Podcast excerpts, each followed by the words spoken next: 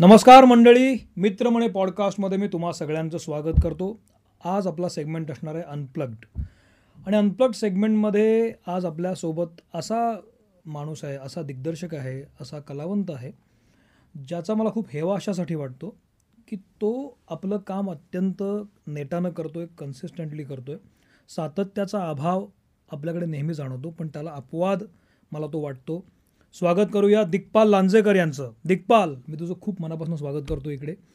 या मित्रमणे पॉडकास्टच्या अनप्लग सेगमेंटमध्ये तू आलास. मला खूप आनंद आहे. Thank you thank you Saumitra. म्हणजे मग मी तुझी जी ॲड पाहिली होती मित्र म्हणे तर तुझ्या ज्या सगळ्या हटक्या संकल्पना असतात आणि एक वेगळा मंच तू दरवेळेस उपलब्ध करून देत असतोस. चॅनल्समध्ये काम करत असताना पण वेगवेगळ्या रिव्ह्यूजचा तू एक वेगळाच घाट घातला होतास की कलाकारांना आणि दिग्दर्शकांना बोलवून त्यांचे साल्टी काढणे याला. समीक्षा म्हणत असेस. पण तो असा एक वेगळा प्रयोग तू करत होतास आणि हा प्रयोग मी परवा वाचला आणि दरवेळी तसं वाटतं की आपण एक गंमतशीर संवाद करतो. बरं वाटलं. पण एक मी तासत नव्हतो रे तेव्हा. मी. जपून बोलायचो. इतका वाईट नाही आहे मी दिग्पाल खरं तर आता तू माझ्यासमोर आहेस आणि माझी अवस्था अशी झाली आहे की एखादं पंचपक्वान्नाचं ताट तुमच्यासमोर येतं आणि सुरुवात कुठून करायची? असा प्रश्न पडतो. तेव्हा तुझ्यासमोर बसल्यानंतर मला हाच प्रश्न पडला आहे की सुरुवात कुठून करायची? पण जसं मी सुरुवातीलाच म्हणालो की सातत्य तुझ्यामध्ये सा दिसतं मला की जे ज्याचा अभाव आहे.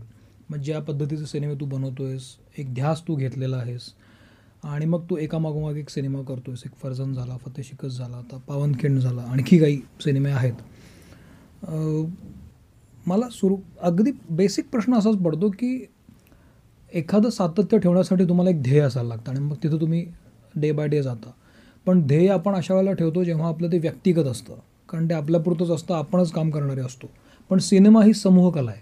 तिथं तुझं एकट्याचं चालत नाही तिथं तुला टीम लागते परिणाम काय आहेत बघायला लागतं? एवढं एवढंच करून चालत नाही तर सिनेमा चांगला जरी झाला तरी तो चालायला लागतो तर पुढं जातं गणित. ह्या तीन सिनेमांमधल्या सातत्याकडे जेव्हा तू आता मागं वळून बघतोस तेव्हा काय हाताशी आलेलं दिसतं? मला असं दिसतं की माझा जो हेतू होता मुळात हे सगळं घाट घालण्याचा तो फार पूर्वीपासून होता. म्हणजे अगदी सुरुवातीच्या काळात ज्यांनी माझ्याबरोबर स्ट्रगल केलं आहे आता दुर्दैवाने आपल्याबरोबर प्रमोद कहार नाही तर प्रमोद एडिटर आमचा. तर आम्ही जवळजवळ दोन हजार आठ सात आठपासनं हे सगळं बोलतोय सातत्याने. आणि त्याच्यावर काम करतोय. वेगवेगळ्या पद्धतीने ऐतिहासिक असेल तंत्रज्ञानाचं असेल किंवा सिनेमाच्या निर्मितीचं असेल फिल्म मेकिंगचं तंत्र आपण ज्याला म्हणतो. तर हे कुठेतरी अकेले चले ते कारवा बनता गया. त्या टाईपचं मला दिसतं. कारण मुळामध्ये हेतू शुद्ध आहे. की मला ते त्या आठ कथा आणि त्या आठ कथातून कथांमधून शिवचरित्र मांडायचं आहे संपूर्ण शिवचरित्र दोन तासामध्ये शक्य नाही. या आठ सिनेमांमधूनही शक्य नाही.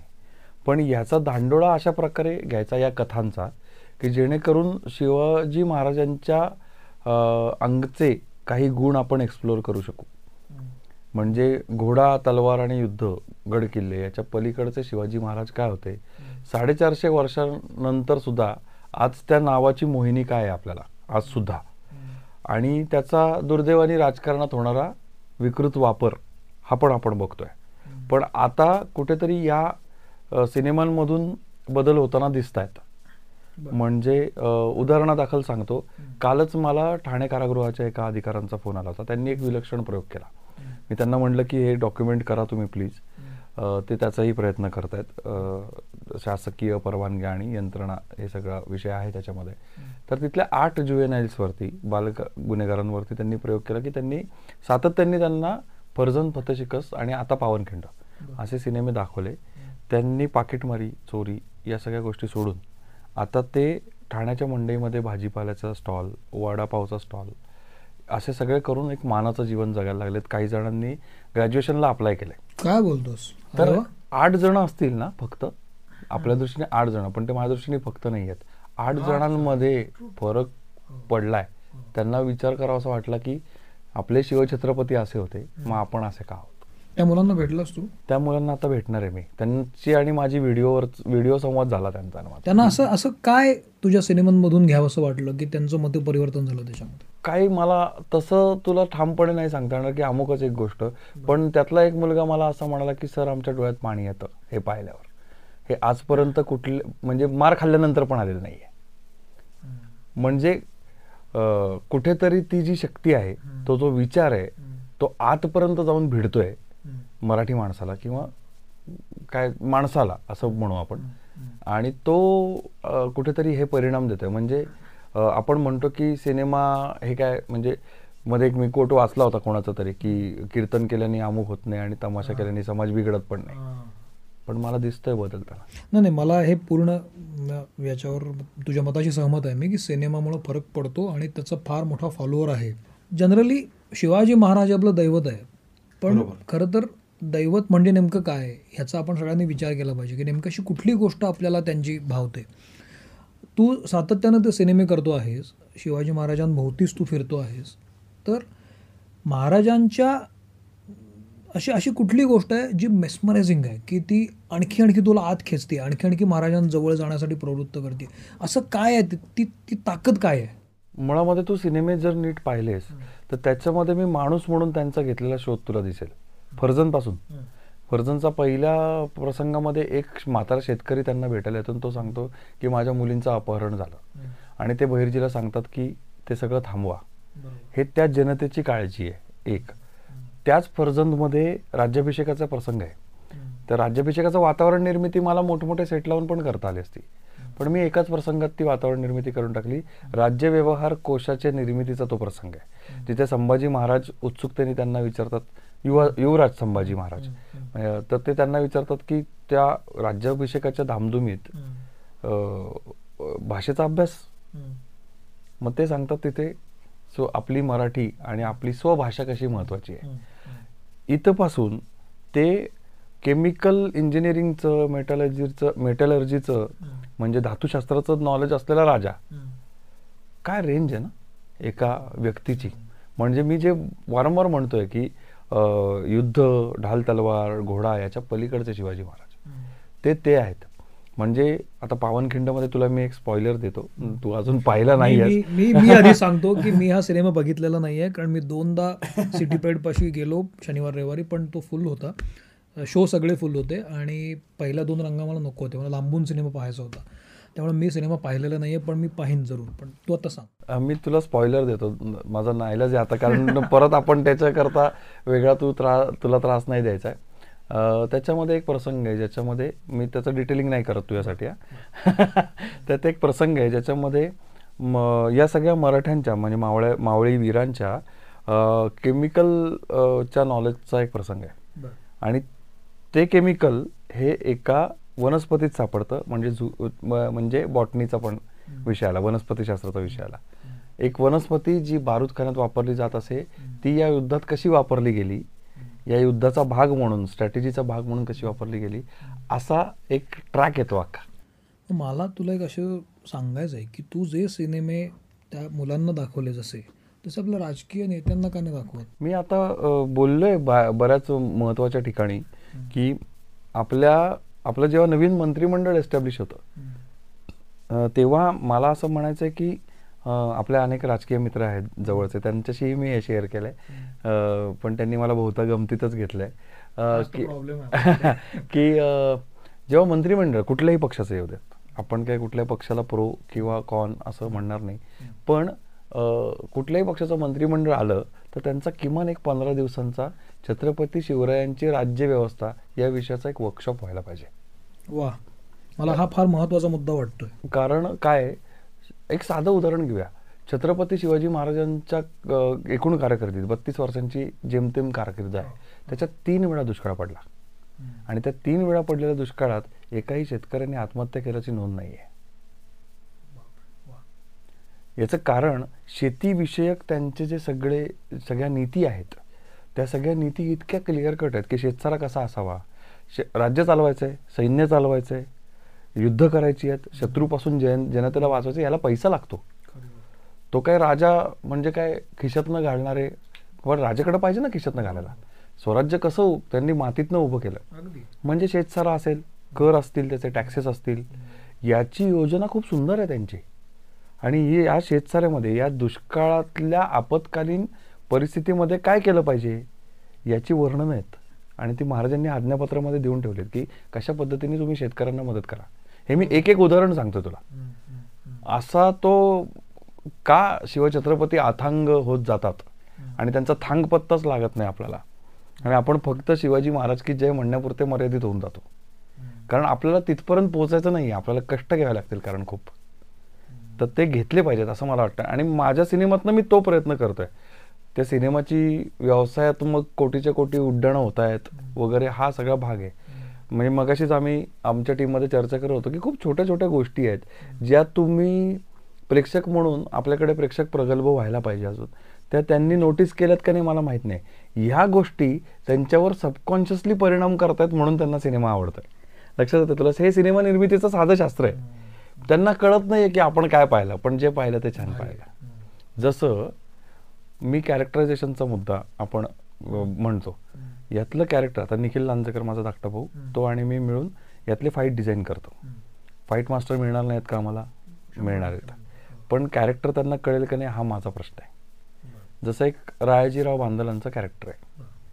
त्यांचं बलिदान जे होतं ते पाठीमागून वार झाल्यामुळे होतं पण त्याचं डिझाईन असं आहे की त्यांच्यापर्यंत कुठलं क्षेपणास्त्रही पोहोचू शकत नाही आहे म्हणजे बाण भाला असं फेकून मारलेली शस्त्र कुठली पोचू शकत नाहीत. इतकं स्किल त्यांनी डेव्हलप केलेलं आहे.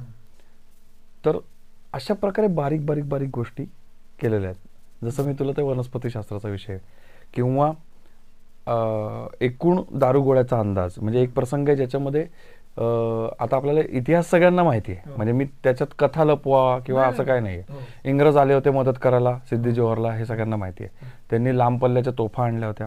आता हे जर मला सांगायचं असेल नुसतं तर त्यात गंमत नाही. मला ते दाखवायला पाहिजे.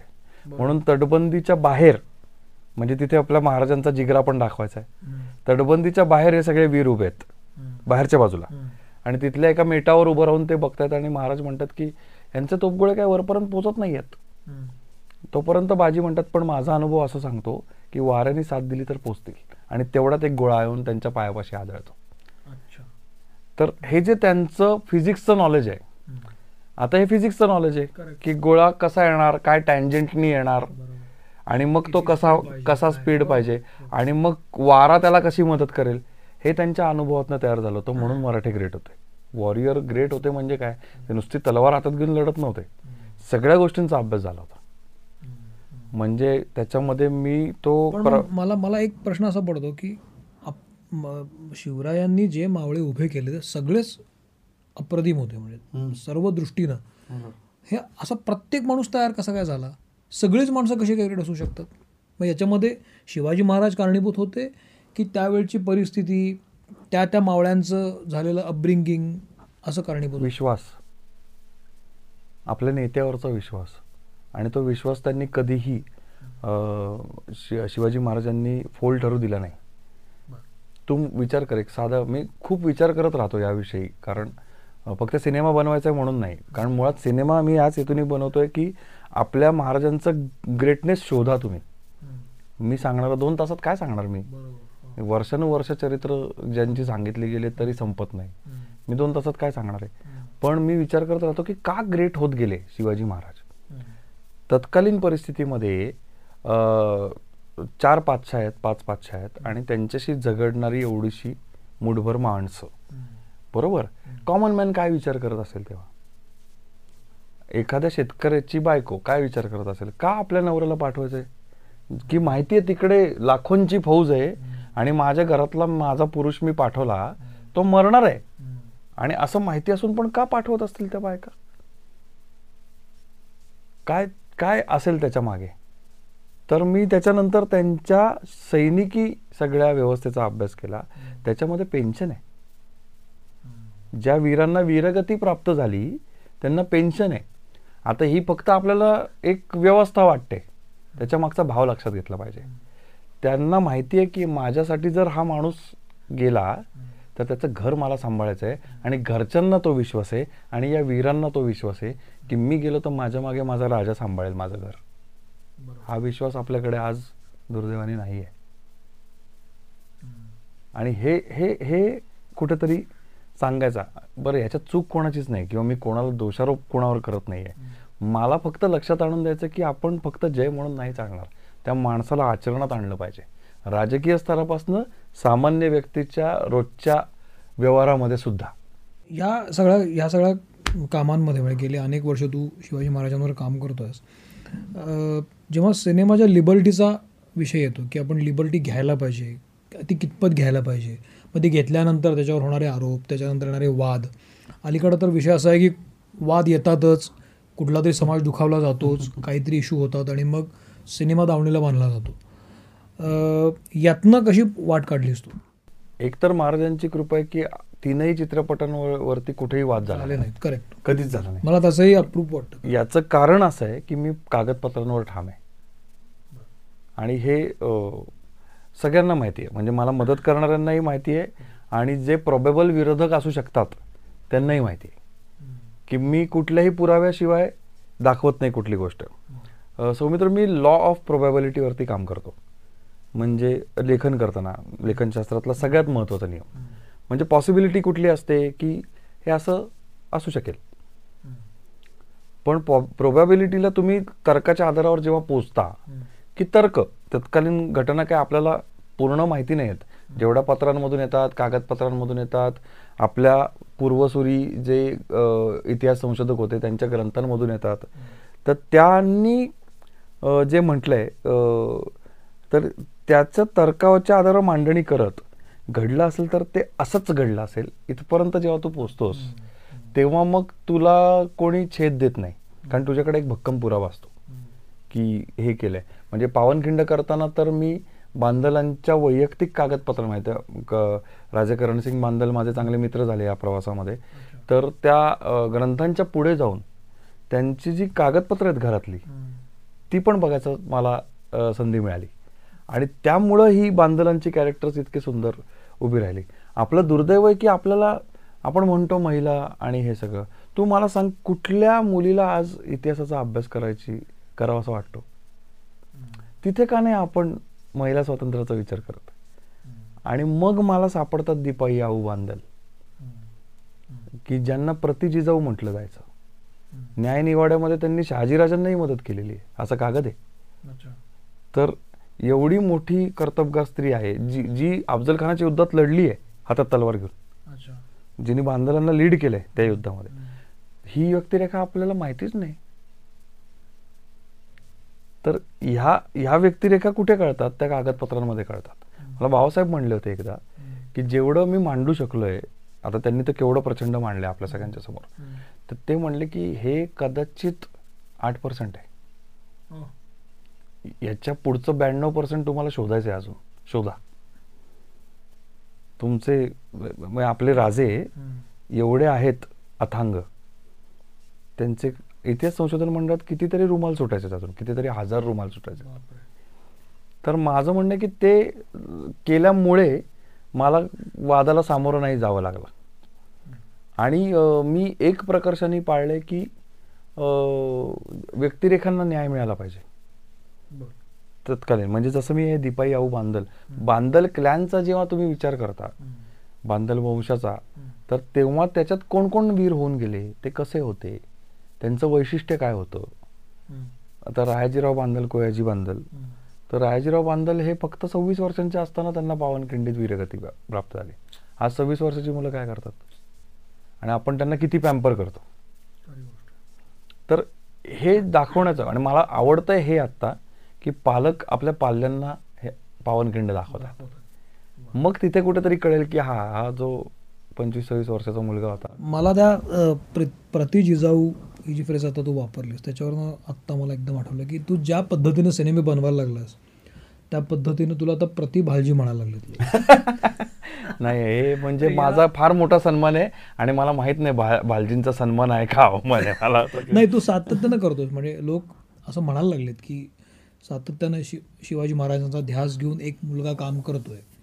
तर असं मी बऱ्याचदा जेव्हा इंडस्ट्रीमध्ये विषय निघतो तुझ्याबद्दल किंवा या टीमबद्दल तेव्हा असं गमती गमतीत आत्ता म्हणतात पण सुरुवात झाली आहे म्हणायला.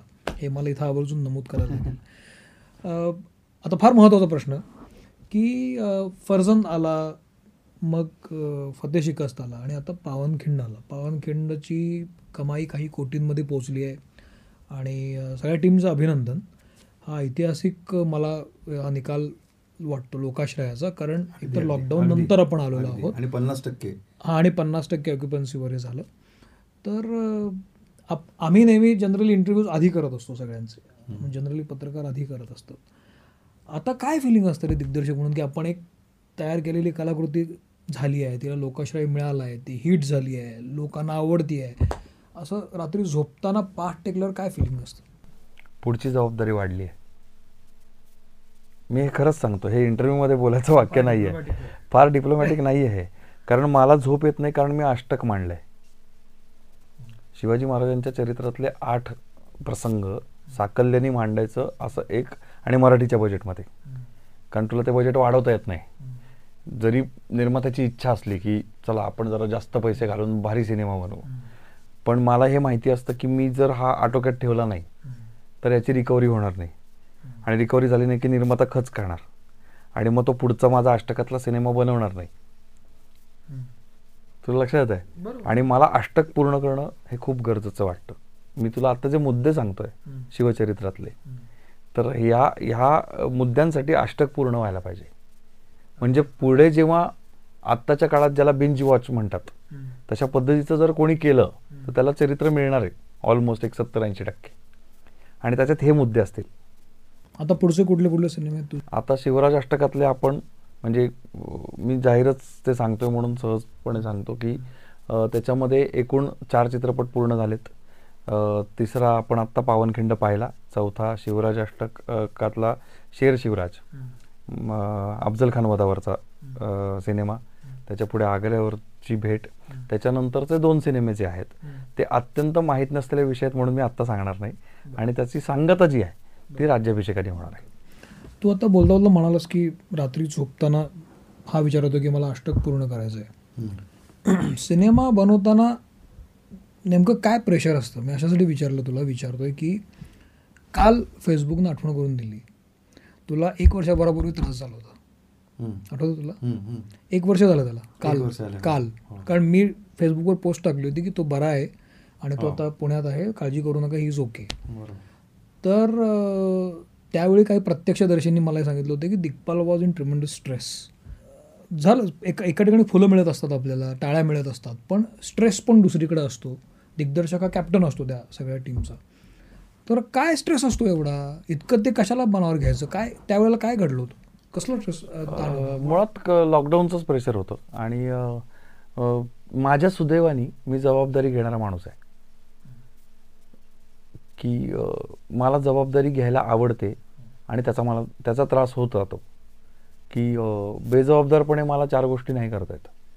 म्हणजे मी सिनेमा बनवला होता पावनखिंड शूटिंग कंप्लीट केलं होतं विक्रमी वेळेत कंप्लीट केलं होतं. तुला तेही माहिती आहे. अठ्ठावीस दिवसात संपलेला सिनेमा आहे शूट करून.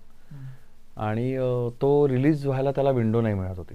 आणि माझ्या निर्मात्यांनी खूप कुठून कुठून पैसे उभे केले होते. त्यामुळे त्याचा एक प्रेशर खूप मोठ्या प्रमाणावरती माझ्यावर होतं. आणि म्हणजे तुला कालचीच गोष्ट सांगतो. येत्या काही दिवसात ते जाहीरही होईल. मला एक मोठी ऑफर आली आहे आत्ता. इतर दिग्दर्शकांचं ध्येय असतं त्या इंडस्ट्रीतनं तर त्यांना मी हेच सांगितलं की तुमचं हे जे काही कॉन्ट्रॅक्ट वगैरे असेल ते असेल. पण मला हे चार सिनेमे करायचे आहेत आणि हे माझं ध्येय आहे. त्यामुळे तुम्ही मला अशा प्रकारच्या बॉन्डमध्ये नाही बांधू शकत. की तुमचा हा सिनेमा मी करून देईन जो काही तुम्हाला करायचा आहे. पण ते करत असताना मराठी प्रेक्षकांशी माझी कमिटमेंट आहे की मी हे अष्टक पूर्ण करणार. आणि तेच प्रेशरचा भाग होता की ज्या दरम्यान मी ॲडमिट झालो. की ते मी पोचवू नाही शकत आहे. मी पोचवू नाही शकत आहे. कारण हा चित्रपट इतका मोठा झाला होता. हे पहिल्या कटमध्येच आम्हाला कळलं होतं की हा चित्रपट काहीतरी वेगळा आउटस्टँडिंग आहे. त्यांनी खूप वसूल केला माझ्याकडनं या सिनेमाने. म्हणजे प्रमोद घेतला. अजून बरेच दोन वर्ष आम्ही ट्रिमेंडस मनस्तापात काढली. आणि पण ते पोचलं पाहिजे कुठेतरी. की हे जी कथा आहे त्याच्यात आपल्याला एक ढोबळ मानाने कथा माहिती आहे. त्यातलं पेन कुठे माहिती आहे? डोळ्यासमोर आपले मित्र मरत जाणं हे कुठे माहिती आहे? आणि तरी मला उभंच राहायचं आहे त्या कॉजसाठी. हे ॲक्च्युली अनुभवलं ना मी. या प्रोसेसमध्ये आहे त्यामुळे तो स्ट्रेस मी आता मला माझे डॉक्टरही म्हणतात की तू स्ट्रेस घेतोस. पण तो घेतो आता मी काय करू? कारण मला हे पोचवायचं आहे शेवटपर्यंत. जसं मगाशी आपण बोलता बोलता बोललो की सिनेमा हे मोठं माध्यम आहे. त्याचा लोकांवर परिणाम होत असतोच. म्हणून तो पुन्हा वादाचा मुद्दाच आहे की समाजाचं प्रतिबिंब सिनेमावर की सिनेमाचं प्रतिबिंब समाजावर? तू हे सगळे सिनेमे केलेस पण त्या पलीकडे पण तू काही गोष्टी करतोयस असं मला फेसबुकवरनं जाणवलं की तू काही मदत करतोयस काही लोकांना काही समाधी बांधण्यासाठी तू एक लाखभर रुपये पण दिले होतेस दिले आहेस आय गेस तर काही लोक आरोपही करतात तुझ्यावर तुझ्यावर म्हणजे तुमच्या टीमवर की आता तुम्ही खूप पैसे मिळवले आता शिवाजी महाराजांनी तुम्हाला खूप श्रीमंत केलं वगैरे वगैरे. अशा स्वरूपाचं पण काही टीका टिप्पणी व्हायला लागली आहे. तर ह्या सगळ्या सिनारिओकडं म्हणजे एकीकडं आपण काम करून बसतो दुसरीकडे अशा पद्धतीचा एक न्यूसन्स क्रिएट व्हायला लागतो. याला कसं तुम्ही हँडल करता? मला फार वाईट वाटायला लागलंय सध्या. समाज माध्यमं इतकी स्वस्त आहेत एकतर म्हणजे ते फुकट आहेत. आणि त्यामुळे कोणीही काही रिॲक्ट व्हायला मागे पुढे पाहत नाही. मग ते कुठल्याही प्रकारे इतिहास म्हणजे मी शिवाजी महाराजांचा नाही म्हणत आपला सुद्धा. तो पडताळून पाहत नाहीत की या माणसाने गेल्या? दोन वर्षात काय काम केलंय. म्हणजे सह्याद्री प्रतिष्ठान नावाची खूप जबरदस्त संस्था आहे जी महाराष्ट्रामधले सगळे गडकिल्ले संवर्धनाचं काम करते. त्यांच्या नावावरती खूप विक्रम आहेत.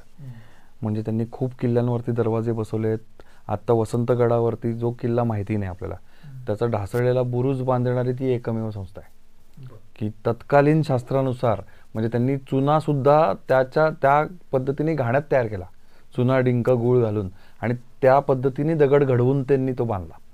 हे सगळं लोक सहभागातनं त्यांनी केलं. लोक वर्गणीतनं केलं. त्यांच्याबरोबर मी जेवढं शक्य तेवढं फिजिकल जातो काम करायला.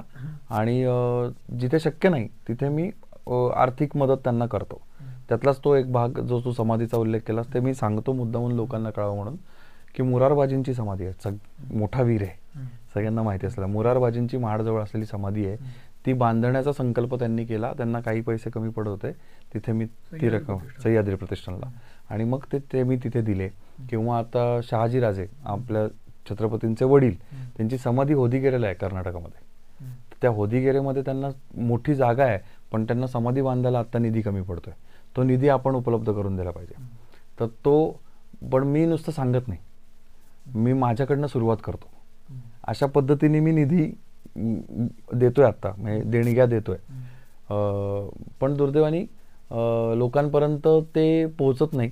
आधी मला असं वाटायचं की आपल्याकडे दान गुप्त ठेवायला हवं जी आपली संस्कृती आहे. दान कायम गुप्त ठेवायला हवं. ते त्यांनी तुमचा अहंकार वाढता कामा नाही पण आता दुर्दैव असं आहे की बा बाबा रे मी हे केलंय हे गयावया करून सांगायची वेळ आत्ता समाज माध्यमं आणतात. आणि आपण किती दुर्लक्ष करायचं ठरवलं तरी तरी मग तो एक ते एक गालबोट आपल्याला लागू नये. म्हणून मग हे सांगावं लागतं की बाबांनो मी काम करतोय. तुम्ही जरा शांतपणे माझं पेज बघत जा किंवा मला-. आणि मला माझं काम करू द्या. की मी नुसतीच भाषणं देणारा चित्रपट बनवणारा फ्लॅशी आयुष्य जगणारा असा माणूस नाही आहे रादर फ्लॅशी मी कधीच जगत नाही. तू आपण आता आपली मैत्रीच नसते अदरवाईज तर त्यामुळे तर तसं मी करत नाही. पण सायमल्टेनियसली मी जे करतोय ते जगायचा म्हणजे सांगतोय ते जगायचा पण प्रयत्न करतोय. ऐतिहासिक सिनेमांमध्ये हा मोह होऊच शकतो की तुम्ही लिबर्टी घ्यावी. की एखादी गोष्ट तुम्हाला कळते. अगदी साधी साधी गोष्ट असते की तलवार पंचेचाळीस किलोची आहे तर आपण ती सत पन्नास किलोची दाखवावी. हे सुद्धा लिबर्टीच आहे की ॲक्च्युली असते पंचेचाळीसची पण आपण ती पन्नासची दाखवतो साठची दाखवतो. असे काही सिनेमेकर आहेत की जे लिबर्टी घेतात आणि गोष्टी कायच्या काय दाखवतात. आणि ते सिनेमे कैक शेकडो कोटीचा धंदा करतात. हिंदीमध्ये इतर भाषांमध्ये. शिवाजी महाराजांवरचे सिनेमे. तो एक पॅटर्न आहे. तुझा एक पॅटर्न असा आहे की तू जास्तीत जास्त रियालिटीवर जाऊन खेळतोस. या सगळ्याचा सुवर्ण मध्य गाठून हिंदीमध्ये शिवाजी महाराज करावेत किंवा सर्व देशांमध्ये देशाला कळावेत शिवाजी महाराज. अशा पद्धतीचा काही मोठा घाट अजून का घातला गेला नाही आहे इतकं प्रूव्ह करून सुद्धा. तो येत्या काळात घातला जाईल. मुळामध्ये मी आत्ताच ठीक आहे शिवराज अष्टक मराठी करण्यामध्ये हा क्रिएटिव्ह कॉल आहे. त्याच्यातही जी मुघल पात्र येतात ते हिंदीच बोलतात. म्हणजे तू दोन सिनेमे पाहिलेस त्याच्यामध्ये हिंदीच बोलतात ते. त्याच्यावरनंही काही जण माझ्यावर टीका करतात आता. ते ठीक आहे. पण मुळात त्या मावळ्यांची मावळी बोली तर ऐकू दे आपल्या पुढच्या पिढीला. की का ते जे शब्द आहेत काही गंमतशीर ते ग ते ते तर कानावर पडू दे. जे दुर्दैवाने आपल्या पिढीतल्या पण खूप कमी जणांच्या कानावर पडलेत. किंवा. आता तुझ्यासारखं माझ्यासारखं वाचन असणाऱ्या लोकांनी ते वाचलेत. वरकड पागा घेऊन तिकडे आले. म्हणजे? ते हे बघताना त्यांना कळेल. तर म्हणून मी ते खूप जाणीवपूर्वक मराठीतच हे अष्टक करायचं ठरवलेलं आहे. त्यातले काही सिनेमे हे रिमेक होतील हिंदीत. होतील. होतील. असे काही ऑफर्स आहेत? आहेत. पण ते जे सिनेमे आहेत ते रिमेक होतील पण मी बनवणार अष्टक पूर्ण मराठीतच आहे. म्हणजे मराठी चित्रपट असेल अष्टक झाल्याशिवाय मी दुसरं काही करणार नाही. असं आहे? असं काही नाही आहे पण काही काळ म्हणजे एक ठराविक टप्पा मी ठरवला आहे म्हणजे से अबाउट सहा सिनेमे. आणि ते झाल्यानंतर मी एक ब्रेक घेणार आहे. तेव्हा मी काहीतरी वेगळं करीन. आणि तो ब्रेक पण मी याच्यासाठी घेतोय की मा आत्ता अचंबित जे आहेत ना हिंदी चित्रपटसृष्टीतले पण आपले मित्र काही आणि मराठी चित्रपटसृष्टी की हा एवढ्या छोट्या बजेटमध्ये कसं बनवतो. आणि ते मोठं दिसतंच. तिन्ही चित्रपट पाहिले लोकांनी. ते मोठं दिसतं दिसलंच आहे. त्याचं कारण मी मेकिंगचा अभ्यास केलाय. फक्त इतिहासाचा नाही केलाय. वा. की मेकिंग कसं करू शकतो या बजेटमध्ये आणि पुढचे जे शेवटचे जे दोन सिनेमे आहेत ते पूर्णपणे व्ही एफ एक्स ओरिएंटेड आहेत कारण ते विषयच तसे आहेत. राज्याभिषेक मला मांडायचा आहे.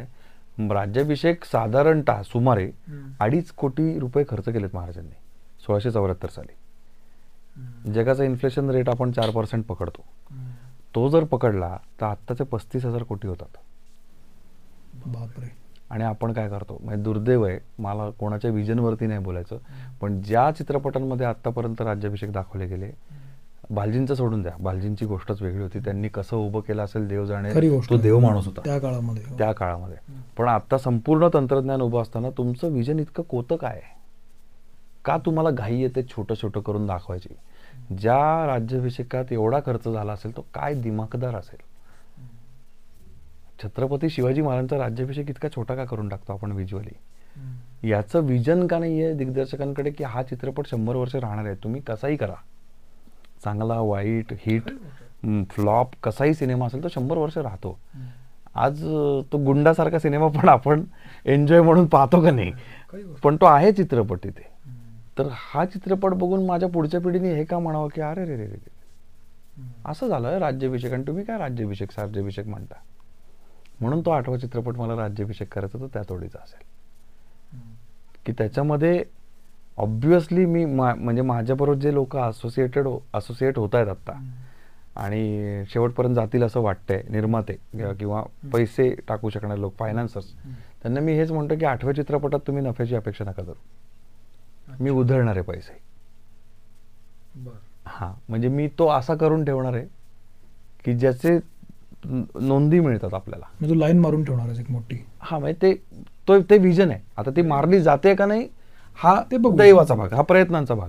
पण मला ते करायचंय कारण मला आपल्यानंतर शंभर वर्षांनी जेव्हा पाहिलं पाहिलं जाईल कुठला तरी एक मराठी मुलगा जो कदाचित मराठी बोलतही नसेल त्या काळात मराठीची आत्ताची अवस्था पाहता तो तो पाहिल तेव्हा म्हणेल की अरे हा एवढे आमचे पूर्वज वैभवशाली होते.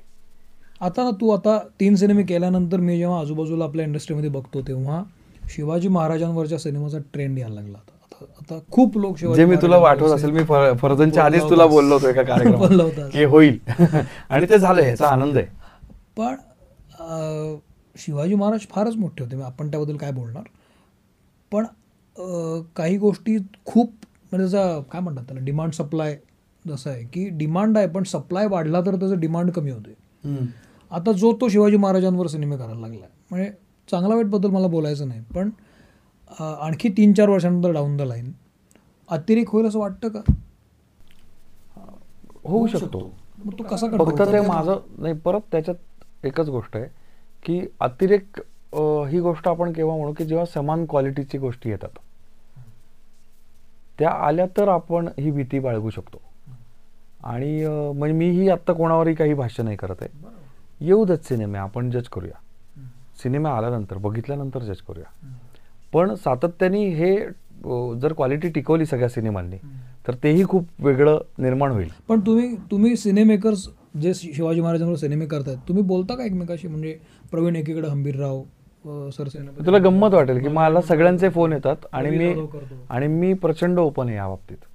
म्हणजे मी स्वतःहून फोन करतो जर कोणाचा फोन नाही आला तर म्हणजे प्रसाद प्रसाद दादा असेल किंवा प्रवीण असेल प्रवीणचं सगळं प्रोडक्शन रमेश परदेशी सांभाळत होता हो. आमचे ऑलमोस्ट त्या काळामध्ये खूप फोन झालेत. अमुक एक पद्धतीने कशा पद्धतीने करावी? कारण रमेश परदेशीनी तेव्हा फत्त शिकसमध्ये माझ्याकडे काम केलं होतं. त्या दरम्यान डबिंगच्या दरम्यान आमची बरीचशी चर्चा झाली आहे तास तासभर की कशा पद्धतीने हा सिनेमा केला पाहिजे. काय प्रोडक्शनचे प्रोज कॉन्स काय असतात? डूज डोन्स काय असतात? किंवा प्रसाद दादाचं हिरकणी करत असताना बऱ्याचदा मला फोन यायचा. मीही त्याला काय अनेक गोष्टी त्या दरम्यान पुरवलेल्या आहेत. सो हे मला असं वाटतं की कोणीही करो.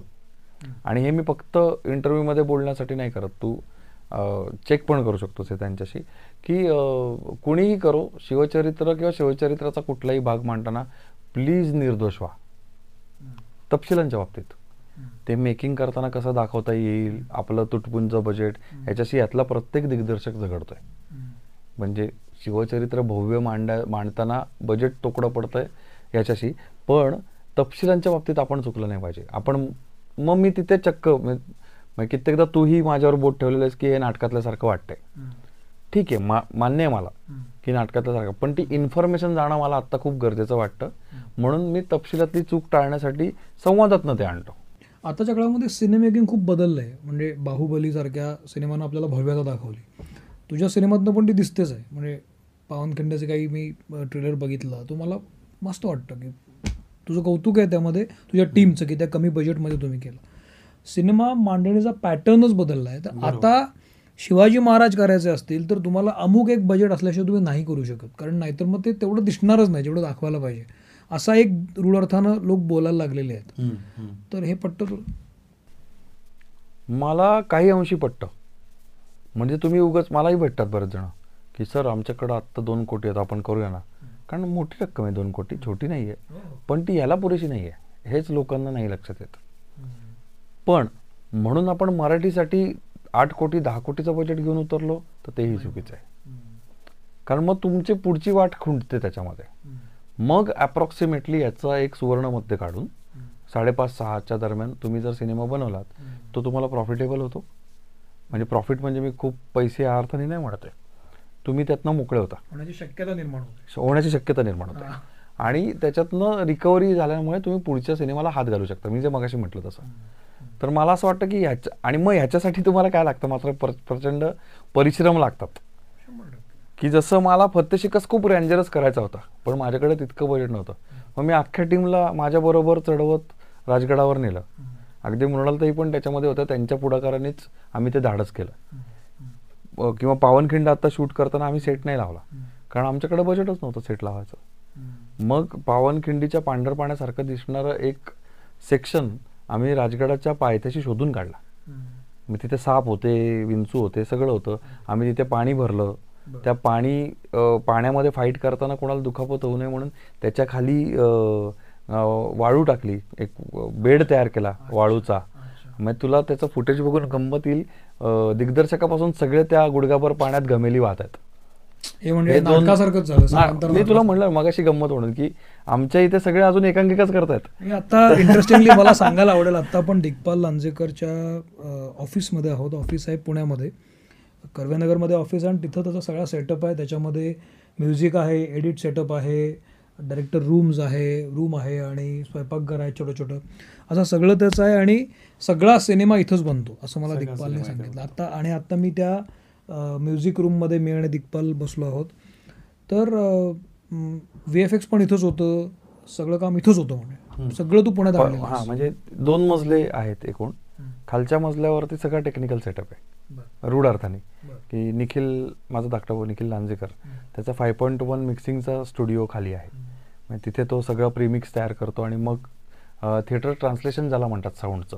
त्याच्याकरता तो जातो आणि आत्ता पावनखिंडचं तर म्हणजे माझा भाऊ म्हणून नाही म्हणत आहे पण खरंच एक्सपिरियन्स करण्यासारखा साऊंड त्यांनी तयार केला आहे आणि त्यांनी साऊंड डिझाईनच्या काही कन्सेप्ट केल्यात. त्याच्याबद्दल मी म्हणजे तुला मी आता खरंच स्पॉइलर देत नाही कारण तुझी मजा जाईल त्याची.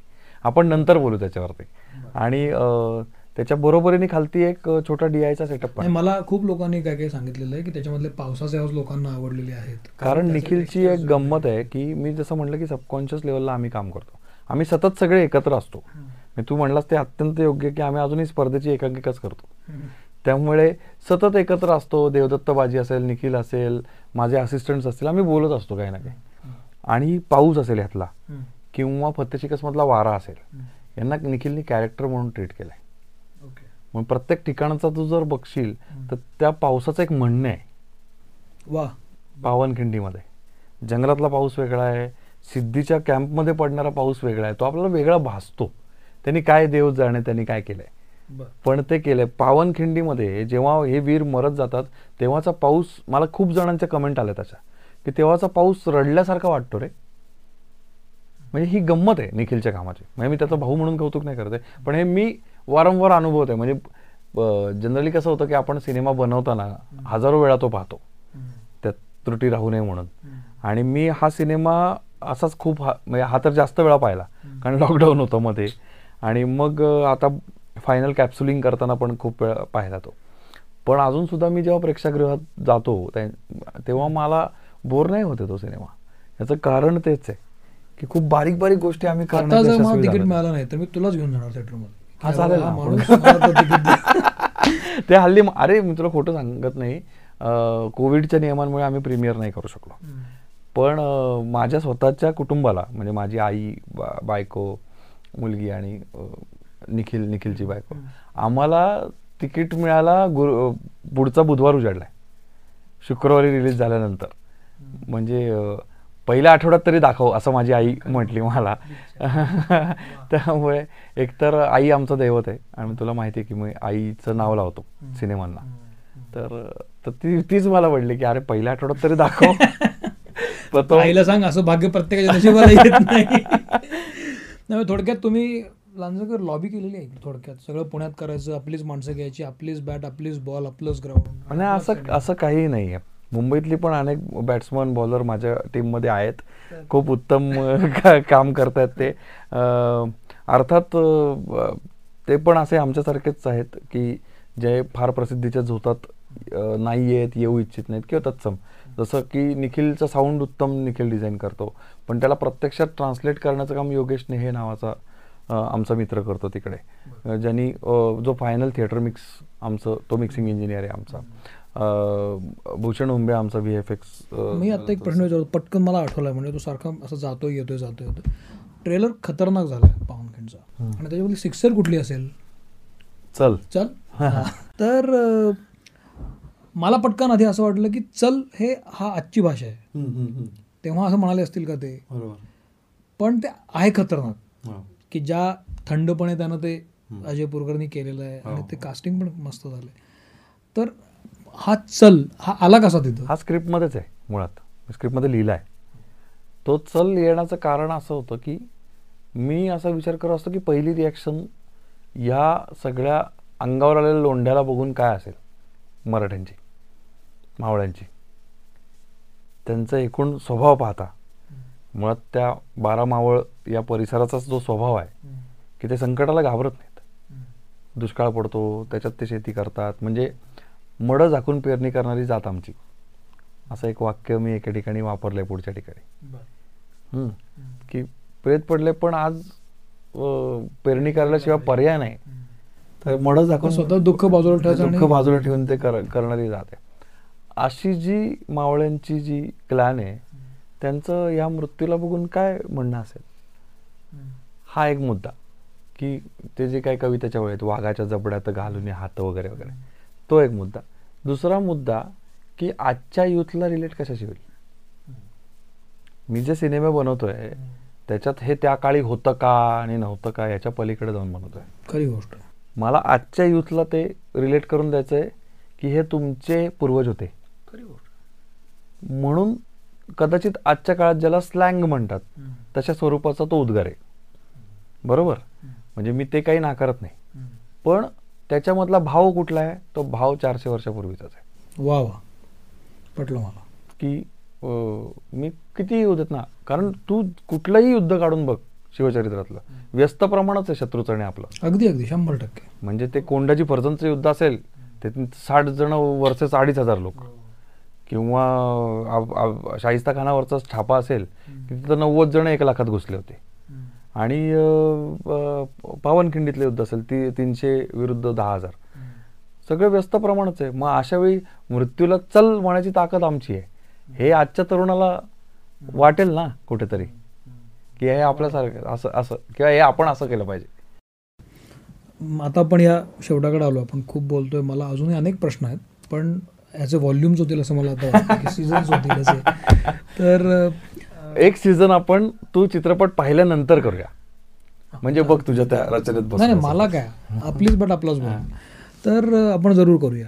अं, मला आता असं विचारायचं होतं तुला की या सगळ्या इतके सिनेमे केल्यानंतर इतके गडकिल्ल्यांना भेट दिल्यानंतर इतकं वाचल्यानंतर तुझ्याकडे खूप खूप आहे दिग्पाल. आणि मला त्याचा पूर्ण आदर आहे की उद्या जर मला अशी काही शंका आली की शिवाजी महाराजांबद्दल मला हे हवं आहे तर मी पहिल्यांदा तुला धरीन की बाबा मला सांगे असं असं आहे. आज आपल्या या प्रेक्षकांना सुद्धा हे ऐकायला आवडेल की शिवाजी महाराजांच्या कुठल्या पाच गोष्टी तुला मेस्मराईज वाटतात किंवा आजच्या काळामध्ये आपण अप्लाय करू शकतो करायला पाहिजेत असं केलं तर असं होऊ शक होऊ शकेल. असं काही वाटतं का की पाच कुठल्या गोष्टी अशा आहेत की ज्या आपण आत्ता घ्यायला पाहिजेत त्यांच्याकडनं आजच्या प्राप्त परिस्थितीमध्ये आफ्टर लॉकडाऊन खूप वेगळ्या गोष्टी सांगेन मी. एकतर त्यांचा व्यवहारीपणा घ्यायला पाहिजे आपण. त्यांची गुणग्राहकता घ्यायला पाहिजे जी आपल्याकडे दुर्दैवाने नाही आहे म्हणजे आपल्याकडे विशेषत असं होतं की जे आपली पारंपरिक ओरड आहे ती मराठी माणसांची की कोणी पुढे चाललं असेल की त्याला मागे खेचायचं. ना गुणी गुणीनम वेत्ते गुणी गुणीची मत्सरी हे जे सुभाषित आहे तसं येते तर ते गुणग्राहकता म्हणजे आणि शिवाजी महाराजांनी मी खूपच वेगळं बोलतोय हेच हे कदाचित खूप जणांना आवडणार नाही त्यांनी चुकीच्या अस्मिता कधीच बाळगल्या नाहीत. ज्या आत्ता आपण त्यांच्याविषयीच बाळगताना दिसतोय. ते अत्यंत प्रॅक्टिकल होते. जसं की? फॉर एक्झाम्पल आत्ता मला एक प्रवाह असा दिसतो की संस्कृत ही भाषा आपली नव्हे. नाथांनी जे म्हटलं की संस्कृत देवे वाणी देवे केली प्राकृत काय चोरापासून झाली त्याचे संदर्भ वेगळे आहेत. तर कुठलाही संदर्भ कुठेही वापरून ही जी आता संस्कृतविषयी ओरड आहे पण मग महाराजांनी संस्कृतचा वापर का केला असेल? संभाजी महाराजांनी कारण राज्यव्यवहार कोश निर्माण करताना पहिल्यांदा संस्कृतमध्ये निर्मिती झाली आहे. आणि मग त्याचं प्राकृतिकरण केलं गेलं आहे तर ही जी अस्मिता आहे ती भाषेची जरूर आहे पण भाषा मोठी जेव्हा क- करायचा आपण प्रयत्न करतोय का? मी आत्ता मला आलेल्या अनुभवावरनं सांगतो. की माझ्यावरती सातत्याने एक पाच सहाच पेजेस आहेत ते असं हे म्हणतात की हा अर्धवट मराठी चित्रपट बनवतो. म्हणजे याच्यात हिंदीचा वापर खूप असतो. पण ते लोक हा विचार करत नाहीत की आत्ता वर्ल्ड सिनेमाचा ऑडियन्स आहे. आपला जो तरुण आहे तो वर्ल्ड सिनेमा पाहतो. हॉलिवूडचे सिनेमे पाहताना त्याच्यामध्ये आपल्याला खूप वेळा असं जाणवतं की एखादा जर पात्र हे मी उपभाषा म्हणतो लॅटिन असेल. तो लॅटिन भाषेत बोलतो. तो इंग्रजीत नाही बोलत. किंवा एखादा आफ्रिकेत असेल तर तो आफ्रिकन. आता त्यांनी तर ब्लॅक पॅन्थर सारखा सिनेमा करताना अं, आफ्रिकन लँग्वेज नवीन एक तयार केली भाषाशास्त्रज्ञांना बोलवून किंवा अवतारमधली जी जी नतिरी भाषा आहे ती नतिरी भाषा तयार करण्यासाठी पंच्याहत्तर लिंग लिंग्विस्टनी काम केलं. भाषाशास्त्रज्ञांनी. तर तिथे आपण या प्रकारच्या दुराभिमान बाळगायचा का? असा एक भाग. आणि मात्र हीच मंडळी दुसरीकडे वेगळ्या पद्धतीने रिॲक्ट होताना दिसतात. तर मला असं म्हणायचं की महाराजांचे सर्वसमावेशकता आणि त्याची प्रॅक्टिकल त्यांची प्रॅक्टिकल राहण्याची वृत्ती की मला सगळ्या समाजाला घेऊन पुढं जायचं आहे आणि त्यासाठी मला जे पाहिजे जसं पाहिजे ते सगळं मी वापरणार. जे भगवान श्रीकृष्णाने केलं. की मला माणूस जगवणं महत्त्वाचं आहे. मग त्याच्यासाठी सो कॉल्ड रूढी परंपराच्या विरुद्ध जायला पण मी तयार आहे. म्हणून शुद्धीकरणाचं महत्त्व आहे महाराजांनी केलेल्या. की मला तो माणूस जगवायचा आहे. तो जर परधर्मात राहिला तर तो कदाचित जगणार नाही मानाने त्याला मानाने त्याचं जीवन जगता यायला पाहिजे म्हणून मी परत हिंदू धर्मात त्याला घेणार. ही जी प्रॅक्टिकॅलिटी आणि त्यावेळी त्यांनी त्या सगळ्या धुरीणांशी संघर्ष मांडलाय. सामाजिक संघर्ष. त्यावेळेला केवढा असेल? हा मग आणि त्या म्हणजे बजाजी नाईक निंबाळकरांना प- स्वधर्मात घेणं किंवा आणि स्वतःची मुलगी देणं त्याच्यानंतर नेताजी पालकरांचं अं, हे हे करून शुद्धीकरण करून घेणं. तर ह्या खूप रेव्होल्युशनरी घटना आहेत आणि त्या आपल्याला फक्त त्या हिंदू धर्माच्या शुद्धीकरणाचा विचार करून बाजूला नाही टाकता येणार. त्याच्यामध्ये खूप मोठा सामाजिक आशय आहे. आणि त्या व्यक्तीला मानाचं स्थान प्राप्त करून देणं आहे. शेवटचा प्रश्न विचारतो. तर ह्या सगळ्या धामधुमीमध्ये अष्टक तर तू करणारच आहेस. पण तुला काळा पुढचं काही करावंसं वाटतंय का? जसं की म्हणे काही सायफाय असेल किंवा काही सुपर हिरो असेल. मराठी सुपर हिरो मला नक्की करायचा आहे एक. पण तो इतक्यात करेन का नाही मला शंका आहे कारण मी खूप काम करतोय त्याच्यावरती. कारण मुळात आता फिल्म मेकिंगच्या आपल्याकडच्या संकल्पना मला माहीत नाहीत इतरांच्या काय पण माझ्या बऱ्यापैकी क्लिअर झाल्यात. कारण माझ्या शिकण्याच्या काळात मला ड्रीमवर्कच्या शेली पेज नावाच्या अधिकारी होत्या. ज्या एशिया टॅलेंट हंटचं काम करायच्या. तर त्या एका इन्स्टिट्यूटमध्ये मला भेटल्या. त्यांच्याबरोबर मी काम केलं आहे त्यामुळे त्या सुपर हिरो कशा पद्धतीने ती लोक डेव्हलप करतात ते मला माहिती आहे तर त्या मेथडचा अभ्यास मी करतोय. सुपर हिरोची मेथड असते एक. घोषची मेथड असते. आपल्याकडे सरसकट भूत म्हणलं की त्याला सगळं येतं. त्याला सगळ्या पॉवर्स असतात. तसं नाही आहे तू जर हॉलिवूडचे सिनेमे बघितले तर ते विश्वासार्ह आपल्याला का वाटतात? कारण त्याची मेथड असते. त्या भूताची ती मेथड ठरवतात की या पद्धतीनेच ते त्याच्या ज्या पॅरानॉर्मल पॉवर्स आहेत त्या वर्क करणार आहेत. तर अशा पद्धतीने सुपर हिरोजचं पण आहे. की उगाच मला सुपर हिरोची पॉवर आली असं नाही आहे जे उत्तम उदाहरण भारतातलं शक्तिमान आहे बरं का. म्हणजे आपण लहानपणी पाहिलंय एन्जॉय पण केलंय. काळांतराने मोठं झाल्यावर काही काळ आपल्याला ते थोतांड पण वाटलंय. पण मी जेव्हा मेकिंग म्हणून त्याचा विचार करतो तर फार सुंदर मेथड त्यांनी शोधून काढली होती कुंडलिनी जागृतीची. तर तशा प्रकारची काय मेथड मला मिळते याचा मी थोडासा विचार करतोय. आणि त्याला थोडा अवधी लागेल आणि मॅच्युरिटी पण लागेल. तर ती मॅच्युरिटी येईल. ऐतिहासिक चित्रपटात बऱ्यापैकी मला सापडायला लागलंय. तिथलंही मॅच्युरिटी हा फारच मोठा भाग आहे. बालजींसारखा एक हिमालय होऊन गेलाय आपल्याकडे मराठीतच. तर ते बघू आता कसं सापडतंय तसं पुढे जाऊ. नाही वा. मला दिग्पाल फार बरं वाटलं कारण तुझ्याशी बोलताना मला अनेक गोष्टी कळल्या. मला खात्री आहे की हे पॉडकास्ट ऐकणाऱ्या लोकांना सुद्धा शिवाजी महाराजांबद्दल तू करत असलेल्या कामाबद्दल सिनेमाच्या पॅटर्नबद्दल खूप नवीन गोष्टी कळल्या असतील. तू इथं वेळ दिलास. तुझे आभार मानतो मी. खरं तरी खूप फॉर्मल होते. पण मानतो आता. आणि पावनखिंड बघितल्यानंतर आपण आणखी नक्कीच मला सीझन करायला आवडेल तुझ्याबरोबर. तोपर्यंत तुझी पुढची जुळणीसुद्धा झाली असेल. तुझे खूप आभार आणि हे सातत्य ठेवल्याबद्दल तुझं कौतुक वाटतं मला. तू मित्रमणीमध्ये आलास. थँक्यू व्हेरी मच खूप खूप धन्यवाद मला संधी दिली इथे बोलायची.